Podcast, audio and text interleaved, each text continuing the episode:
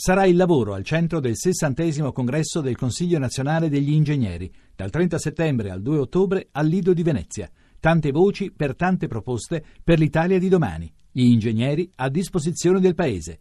Tuttoingegnere.it Mondo Motori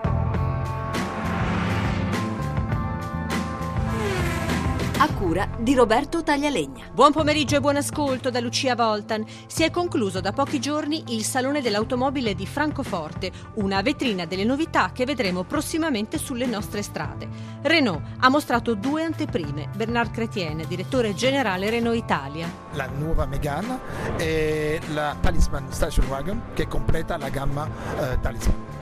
Quindi due nuovi prodotti nel segmento C e D, segmento delle piccole berline e delle grandi berline. E poi c'è il tutto elettrico, la macchina elettrica che continuiamo a proporre, la Zoe e la Kangoo.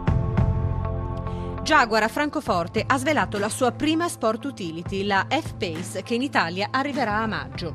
A trazione integrale sarà disponibile nelle motorizzazioni 2 litri diesel da 180 cavalli ed equipaggiata con un V6 3 litri diesel da 300 cavalli e un V6 3 litri benzina da 340 cavalli, abbinate a un cambio manuale o automatico a 8 rapporti. Daniele Mavre, presidente di Jaguar Land Rover. La novità più importante è sicuramente il lancio della nuova Jaguar F-Pace, che è il primo crossover Jaguar. Il suo designer Ian Callum, che è il designer di tutte le Jaguar degli ultimi 7-8 anni, ha detto una frase molto importante dicendo che è una Jaguar Sport Car adatta a tutti i terreni e a tutte le condizioni meteorologiche, mettendo un po' insieme quelle che sono le due caratteristiche di cui eh, F-Pace rappresenta la fusione. Da una parte la sportività, la guidabilità di tutte le vetture del marchio Jaguar, dall'altra il fisico, diciamo la carrozzeria di un SUV in cui tra l'altro vengono portate a frutto tutte le esperienze di Land Rover. E ora la sicurezza stradale. L'uso del cellulare alla guida di un'auto, o ancora peggio di una moto, resta tra le cause principali di incidenti.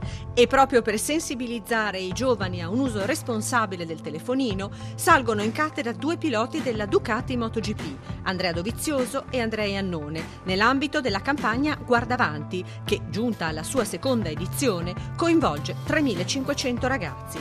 Cristiano Abezvaller, responsabile sponsorizzazioni Telecom. Abbiamo deciso di ricominciare con una nuova campagna, andremo questa volta eh, non più nelle scuole ma chiederemo ai ragazzi di uscire dalle scuole. I ragazzi in strada incontreranno direttamente gli automobilisti, inviteranno in una sorta di vero e proprio gioco e inviteranno gli automobilisti delle due e delle quattro ruote a non usare il cellulare o magari usarlo utilizzando Bluetooth o gli auricolari. Registreremo delle clip in queste occasioni, diciamo le clip più interessanti verranno montate per fare anche uno spot che speriamo possa diventare una sorta di pubblicità progresso e possa diventare virale sul web.